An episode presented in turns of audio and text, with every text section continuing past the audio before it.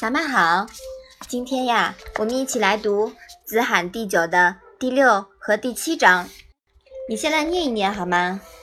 太宰问于子贡曰：“夫子胜者愚，何其多能也？”子贡曰：“故天纵之将胜，又多能也。”子闻之曰：“太宰知我乎？吾少也见，故多能比视。君子多乎哉？不多也。”劳曰：“子云。”无不是故意。妈妈，太宰是什么意思呀？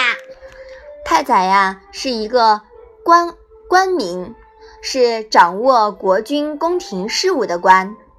这里的太宰呢，有人说是吴国的太宰伯，但是也不能确认。纵是什么意思呀？纵啊，是让、使、不加限量的意思。鄙视是什么意思呀？是卑贱的事情。牢是牢房的意思吗？呃，郑玄说这个人呀是孔子的学生，但在《史记·仲尼弟子列传》中没有见到这个人，所以劳是一个人的名字。是是试一试的试吗？是呀，是用。被任用的意思，这一章又是什么意思呢？太宰问子贡说：“孔夫子是位圣人吧？为什么这样多才多艺呢？”子贡说：“这本是上天让他成为圣人，而且使他多才多艺。”孔子听到后说：“太宰怎么会了解我呢？”我因为少年时地位低贱，所以会许多卑贱的记忆。君子会有这么多的记忆吗？不会多的。劳这个人说：“孔子说过，我年轻时没有去做官，所以会许多技艺。”作为孔子的学生，子贡认为。自己的老师是天才，是上天赋予他多才多艺，但孔子否认了这一点。他不认为自己是圣人，也不承认自己是天才。他说，他的多才多艺是由于年轻时没有去做官，生活比较清贫，所以掌握了这许多的谋生技艺。对了。我们暑假去山东曲阜游学的时候，听了很多孔子的故事，对吧？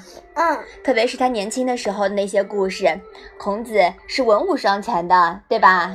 嗯。那孔子还认为，学问皆为明道，知其然，且知其所以然。凡事啊，道一以贯之。则根本无需记住太多的记忆，唯道是从，大道至简，扣其两端而执其中，这是不二的法门。